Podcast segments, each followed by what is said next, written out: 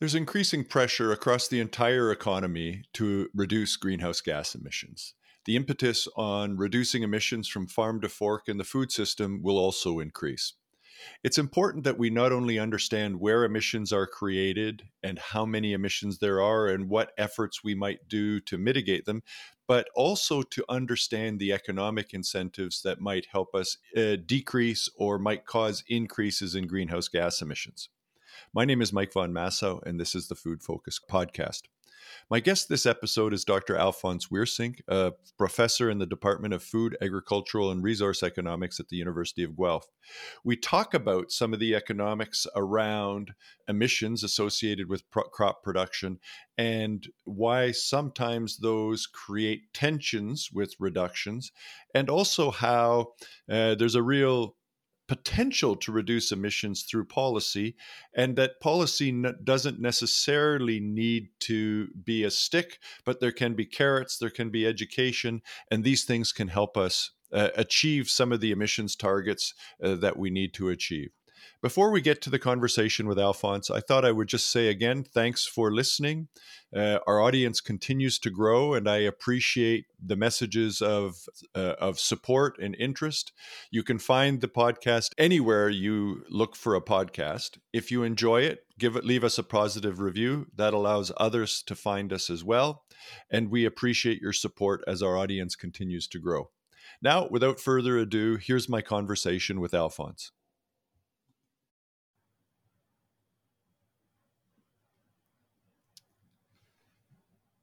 Well, hello, Alfons. Thanks for taking the time today. I'm looking forward to our conversation. Hello, Mike. Good seeing you. So, so Alfons, we're hearing a lot uh, of conversation about reducing emissions in agriculture. Um, we're hearing people on both sides of the argument. We need to do better. We're hear, we're hearing people say, "Well, we can't do it and not compromise on on things like yields or production." Um, let's start at what are some of the things we can do, perhaps, to reduce the emissions associated with crop production? So, if we're talking crop production, the main thing to reduce greenhouse gas emissions will be fertilizer management and uh, and how and how much you put on, when you put it on, and in the form. The it's referred to as the four R's, Mike, and uh, and that is the fertilizer management strategy that uh, will, will guide farmers in reducing their amount that they use, but probably more importantly, their greenhouse gas emissions. Okay, so so I, as you know, I had a had a conversation earlier with uh, Claudia Wagner Riddell, Riddle, sorry, uh, and uh, and she talked sort of specifically about some of the science behind mm-hmm. behind those mm-hmm. things. What what I think I'd like to get from your perspective is uh, we're hearing people say, Fertilizer Canada and others say that if we change the way we use fertilizer, we'll see dramatic reductions in yields. And, you know, there are, there are trade implications, there are food security mm-hmm. implications, and all those sorts of things. Can we do some of these? Um, and, and, and those might be worthwhile in, in the face of emissions, but, but can we do things to reduce, uh, reduce the emissions associated with fertilizer? Uh, without significantly compromising uh, crop production. Yeah. So in, in case of the in the, the situation with those four R's, Mike, the the main one in order to have a, any really significant impact on uh, on greenhouse gas emissions would be reducing the rate. Timing. So going to split application is a means, uh, and inhibitors as well will uh, slow the release, uh, but they're not big players. Ultimately, you got to reduce the rate, and it's complicated in terms of whether it the, the yield impacts. Um, the response function to fertilizer tends to be, or the payoff to fertilizer tends to be very flat around the optimum. So uh, for example, if the optimum is uh, 250 kilograms per hectare, uh, there can be like only a $10 per hectare difference uh, if you use 30 kilograms less or 30 or a range of 30 kilograms. So 15 kilograms less or 15 kilograms more.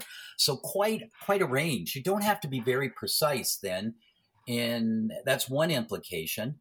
And also it does suggest that well maybe we can reduce uh, fertilizer levels without having too much of an impact on yield but it's complicated beyond that so you know you start with there and saying uh, wow, you've got this flat payoff function. Why don't farmers reduce their yields? Because, I mean, sorry, reduce their N rate because it's not going to affect their yields very much. But there are a host of factors, and that sort of complicates the design of policy to try to achieve that objective. So, so, so let's let's stick with with the, the, I'd like to get to policy in a second, but let's stick with that first thing. So you're saying that the the marginal benefit of the additional 30 kilos of uh, the expected marginal benefit is relatively low, um, then why why are we doing that then? Yeah, so I think there are a number of reasons that they do that farmers do it. One is that um, they're getting advice from people who have the incentive to sell. Yeah. So that's that's one. But I, I also think there are a number of, uh, of other reasons. One is that farmers hate to look at a poor looking crop. There's an intrinsic value that they get from having a green, healthy looking crop. And you, you want to ensure that you've got enough fertilizer to make sure that happens. You don't want to have, you know, under, un, uh, under apply and then the weather's good and then your crop just looks like it's lagging behind. Okay? So there's that. Um, there is an insurance uh, aspect to it. Uh, we did some work looking at uh, the pay.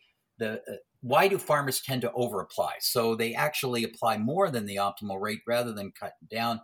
And it's this insurance aspect that they um, that the the benefit that they get from over applying year after year um, is paid off in some when the weather is really good. Okay, you know, get the rains at the right time, you get sufficient temperature, you get a real yield boost if you've got the right amount of fertilizer on or enough fertilizer on. The and that outweighs the costs of over applying in the other years when you don't get that yield boost. Um, the other is something referred to as prospect theory, uh, Mike, where that farmers value a loss more than a gain. Okay, so you know a yield reduction of ten of ten bushels an acre hurts a lot more than a yield gain of ten uh, dollars per hectare. So they want to avoid that loss as well. And so you know th- there's a series of these things that I think uh, prevent farmers from reducing that rate even though it, there might be environmental benefits from doing so. So, so let me just make sure I understood what you said. The first thing you said was, even though it's very flat at the optimal rate, we see some farmers actually over applying to reduce the risk of a crop loss. And that's both from a prospect theory and from a risk management. Let's get those big years when we can get mm-hmm. them. Uh, yeah and and realize that in other years we we might over apply but uh, yeah. but the cost is it, the cost is covered by the by the the gain in those good years exactly and and am i am i correct to say in years that we over apply the risk of emissions is higher because that fertilizer isn't getting used Exactly. Yeah, that's that's so, the that's the downside. You know, the uh, the uh, you know whatever isn't taken up often is is going either down into the ground uh, through yeah. nitrates or it's going up into the air as nitrous oxide. So so environmental costs either way, either as a greenhouse gas or leaching into the into the yeah. water table. Mm-hmm. So so are the uh, so prospect theory makes us sometimes do make decisions that aren't uh, that aren't necessarily economically optimal because right. we react more to the loss than we do to the gain. Yeah. Um, have you done work that that looks at whether the uh, whether the purely the economics of over applying pay, or is that just a perceived uh, is that just a perceived benefit? No, we did that a, a while ago with uh, of, of um, former student Predrag Rajsic, who's now at the University of Waterloo, and uh, and that's the idea that the expected returns, you know, no risk averse behavior, nothing like that. It's just uh, expected returns over a period of time from those boosts in in yields uh, in those good years uh, outweighs the cost of over applying in the the average and not so good years. So yeah, that's uh, so so even if we were being completely rational if we were not considering the environmental costs of of over application that there is a clear economic incentive to to over apply yeah along with all these other behavioral aspects. And i think the uh, the value of a good looking crop that, that intrinsic value to producers is really important. And uh, so that's yet another re- you know a major driver from preventing them from reducing that rate from 250, for example, that we yeah. suggested as an optimal. So before listeners roll their eyes and say, "Oh, you know, the vanity of farmers that the crop has to look good when the neighbors drive by," that that that's a phenomenon that's not unlike you know people with pristine lawns and gardens in suburbia or uh, or or a fancy car in the driveway. It's it is this isn't a, a this isn't a characteristic that's unique to farmers by any stretch. No, no. Uh, yet, you know, uh, the it also means though that I think unlike a, a, a good-looking lawn, is that a good-looking crop is going to pay off. You know, you're the when they say green crops, it means green, you know, green yeah. dollars as well. Um, so there is that that vanity aspect, I guess you can say. You know that uh, yeah, I'm, I'm doing a good job. Okay. Yeah, but but and, and I was going to ask that exact I was going to ask that exact question is is it is it is it isn't just about vanity. It is when a crop looks good, it it performs well, right? That's it right. it grows exactly. better, it yields better. If a yeah. crop looks stressed, uh, just like you and I, if we are stressed, uh, we're not as productive as as when uh, as when we're not. And so That's so right. so it isn't it isn't just vanity. It is a bit different than having the, the best looking lawn in the neighborhood. That's right. Yeah. Yeah, exactly. So, so in, in this circumstance, then we have, uh, we have a bit of an issue where we have a clear environmental cost and and you know there'll be people who disagree with how big that cost is and how important that cost is but but the cost clearly exists and we have an economic signal that says apply more and apply lots. And and you did talk earlier about the ability to sort of split applications and you know mm-hmm. precision agriculture will probably allow us to vary rates on different you know depending on the needs and all of those will help us deal with to a degree that over application but we still have the economic incentive to over apply how can policymakers uh, sort of look at finding ways to incentivize farmers not to overapply so that we mitigate some of these environmental whether it's through greenhouse gases or through mm-hmm. nitrification of, of, of waterways mm-hmm.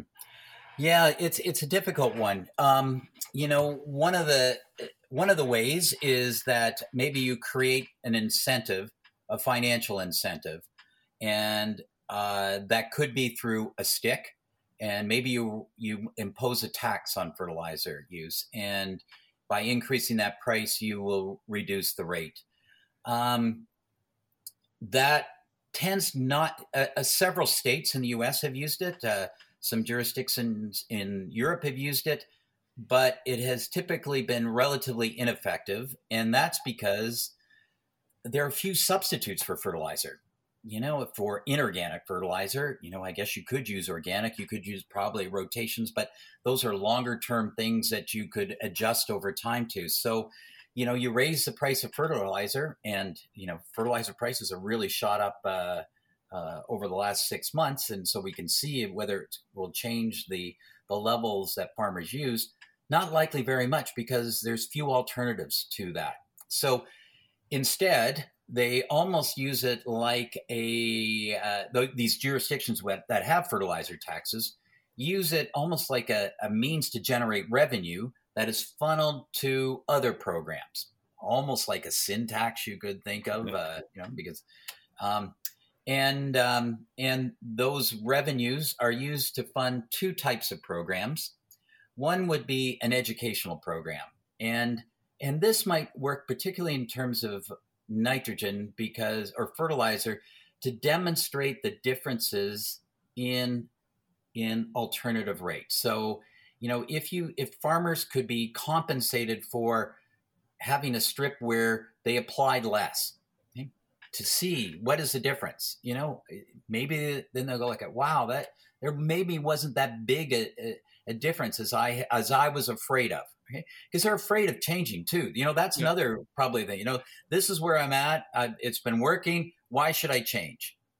And um, and the so that's one aspect of the education. The other aspect is informing them about nitrous oxide emissions in particular and how it's associated with. Uh, I, I, think farmers have been very good to react to environmental problems where they can see the cause and effect.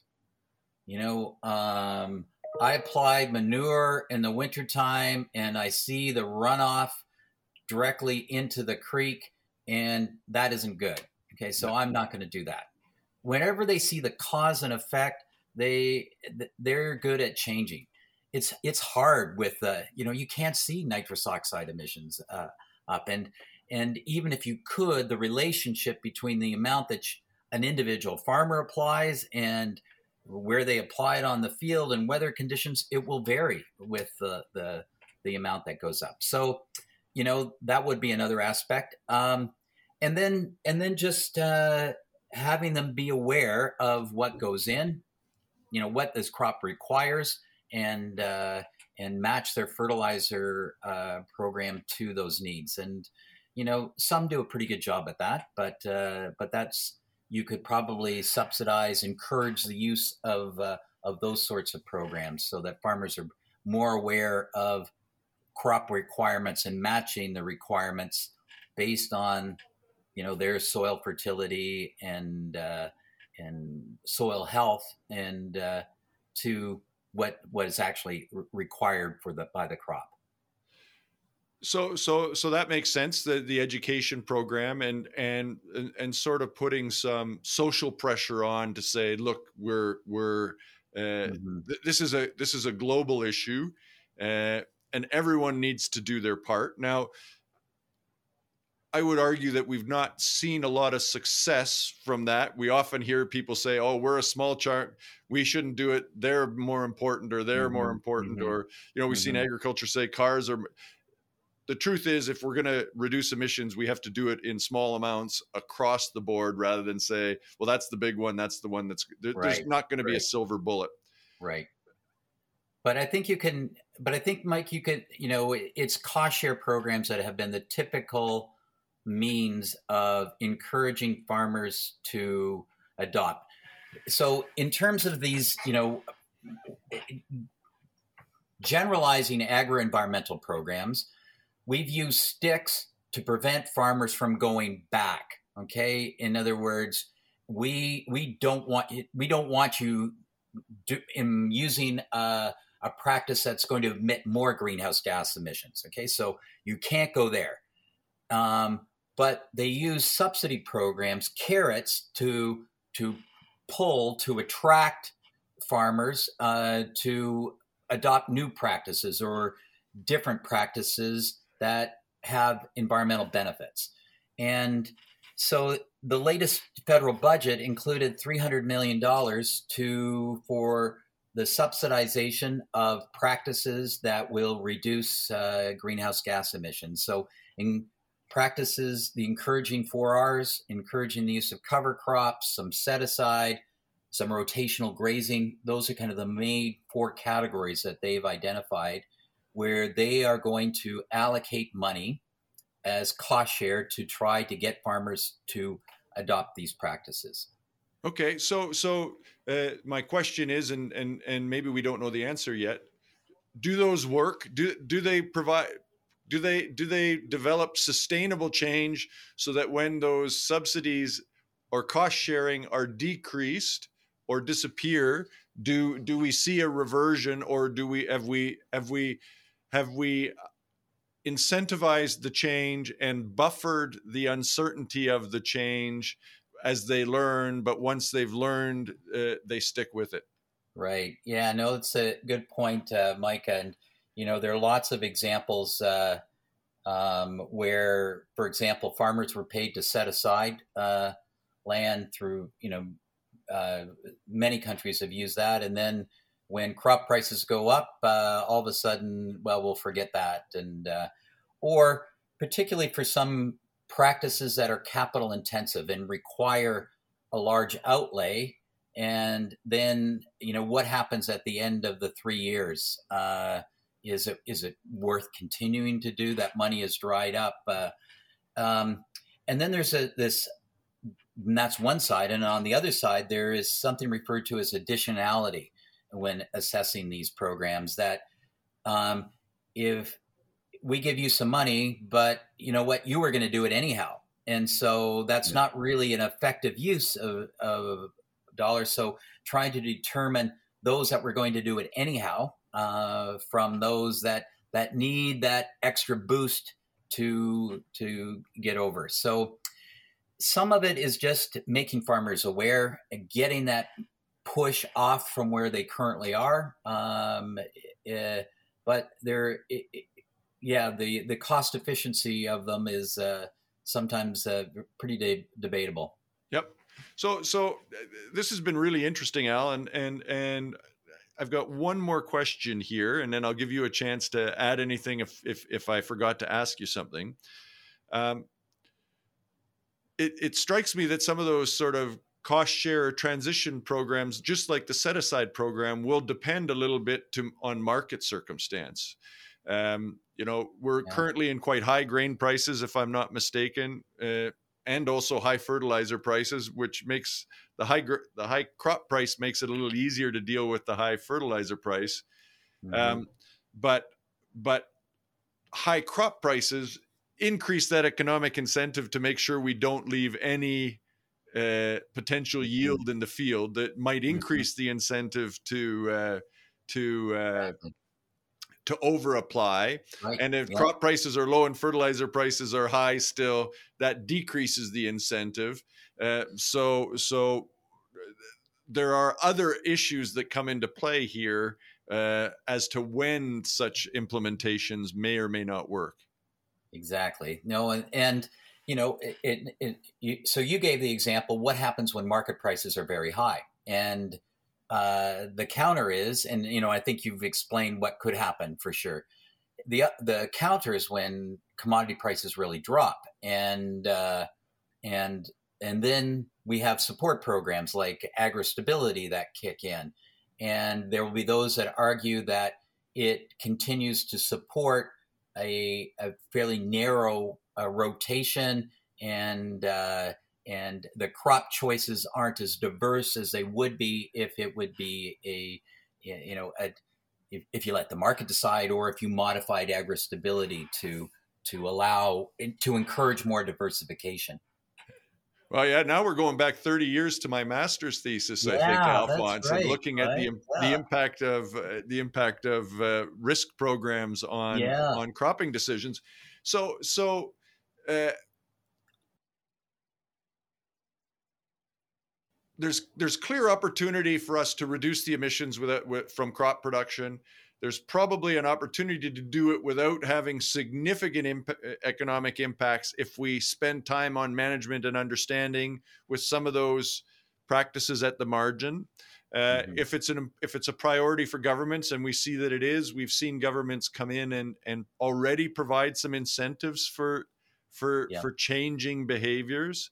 Uh, we might see other things. You know, maybe maybe in within agri stability we have a a sustainability bonus or something. Right. There's lots yeah. of things we can do, but there but there are opportunities. Uh, there are opportunities for crop production to contribute to uh, to emissions reductions without decimating necessarily uh, the the crop production and the profitability of farms. Right.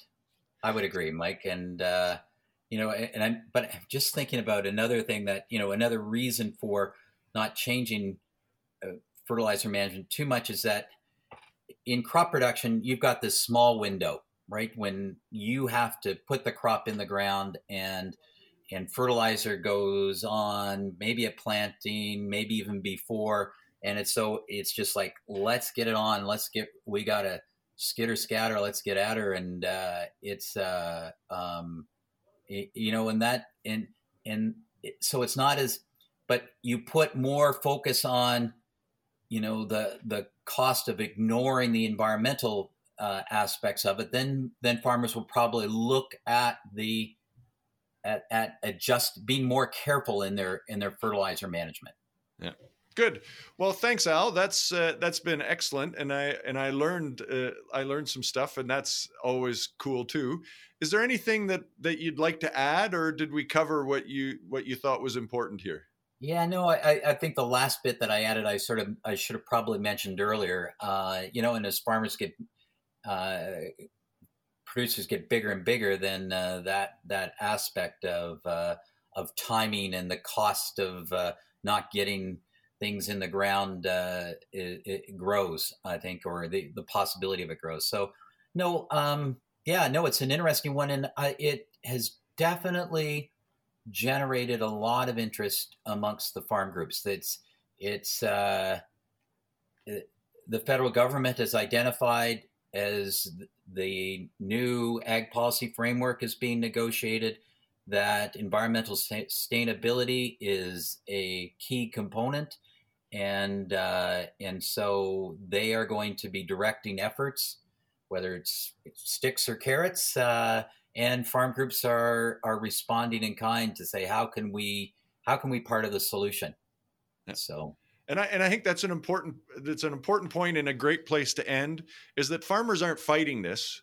Farmers are saying, help us make the adaptation, yes. but but in many cases they're recognizing the issue and are looking for ways to to to maintain a profitable business because that's what it is while while contributing to uh, to greenhouse gas reductions more broadly that that that are are prioritized by us as society. So. That's right. Good. Thanks al. That's that's that was awesome and uh, i appreciate you taking the time. Thank you mike. Good seeing it that wraps up another episode of the Food Focus podcast. We very much appreciate you taking the time to listen. If you just discovered Food Focus, you can subscribe anywhere you get podcasts. If you enjoy the podcast, please give us a review. It helps others find us.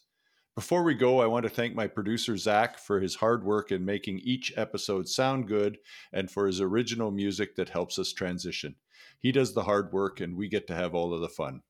Thanks. Have a great day.